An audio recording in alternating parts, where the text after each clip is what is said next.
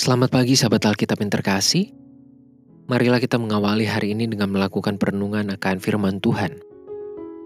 Bacaan Alkitab kita pada pagi hari ini berasal dari kitab Mazmur pasalnya yang ke-38, ayatnya yang pertama sampai ayatnya yang ke-7. Mazmur Daud pada waktu mempersembahkan korban peringatan. Tuhan, janganlah menghukum aku dalam geramu, dan janganlah menghajar aku dalam kepanasan murkamu Sebab anak panahmu menembus aku, tanganmu telah turun menimpa aku. Tidak ada yang sehat pada dagingku oleh karena marahmu. Tidak ada yang selamat pada tulang-tulangku oleh karena dosaku. Sebab kesalahanku telah menimpa kepalaku, semuanya seperti beban berat yang menjadi terlalu berat bagiku. Luka-lukaku berbau busuk, bernanah oleh karena kebodohanku. Aku terbungkuk-bungkuk sangat tertunduk sepanjang hari aku berjalan dengan duka cita.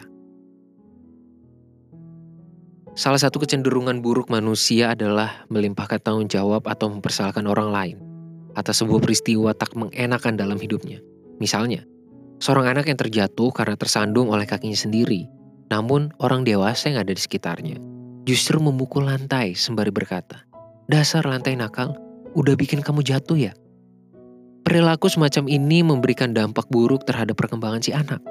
Tidak mengherankan jika ia nantinya akan bertumbuh sebagai seorang dewasa yang suka melempar kesalahan kepada orang lain. Kondisi ini juga dapat muncul dalam kehidupan beriman. Kita perlu menyadari dan mengakui bahwa sering kali manusia memperlakukan Tuhan secara tidak adil, dan kita memosisikan diri sebagai pihak yang berhak untuk mengevaluasi kinerja Tuhan dalam kehidupan kita. Hal ini sangat mudah dilakukan oleh seseorang pada saat ia sedang berada dalam pergumulan maupun berbagai persoalan kehidupannya. Di dalam perikop ini kita dapat menemukan sebuah teladan beriman dengan sikap sportif dan bertanggung jawab di hadapan Tuhan. Pemasmur tidak sedang mempersalahkan Tuhan atas kondisi yang ia alami. Segala luka dan penderitaan yang sedang dia gambarkan di dalam ketujuh ayat ini, bukan ia limpahkan sebagai tanggung jawab Tuhan. Justru pemasmur menggunakan pengalamannya yang penuh kemalangan ini sebagai kesempatan untuk mengevaluasi diri dan kualitas imannya. Bagi pemazmur, kesalahan, kebodohan, dan keberdosaannya adalah penyebab kemunculan situasi hidupnya saat ini. Sikap pemazmur ini dapat menjadi sebuah bahan evaluasi iman yang penting bagi setiap umat Tuhan, sehingga kita dapat semakin objektif dalam memperlakukan Tuhan. Kita tidak boleh membiarkan diri ini bertumbuh sebagai individu yang cenderung melimpahkan kesalahan, melampiaskan ketidakpuasan, kekecewaan, kegagalan, dan segala tanggung jawab atas situasi kondisi hidup yang terjadi kepada orang lain. Kita pun perlu menyadari dan mengakui bahwa sering kali manusia memperlakukan Tuhan secara tidak adil, dan kita memosisikan diri sebagai pihak yang berhak untuk mengevaluasi kinerja Tuhan dalam kehidupan kita. Ingatlah bahwa pergumulan dan ketidaknyamanan hidup tidak semestinya kita jadikan alasan untuk mempersalahkan Tuhan melainkan perlu kita optimalkan dalam mengembangkan kualitas iman. Mari kita berdoa. Ya Tuhan, inilah kami.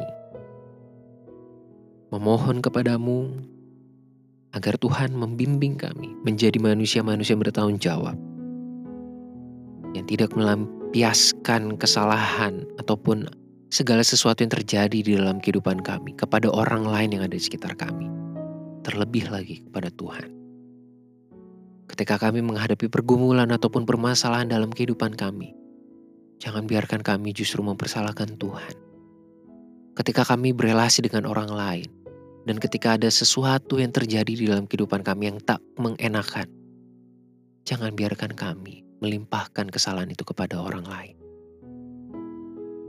Biarlah kami bertumbuh menjadi manusia-manusia yang bertanggung jawab yang sportif kepada sesama maupun kepada Tuhan. Hanya di dalam nama Tuhan kami Yesus Kristus kami berdoa dan memohon. Amin.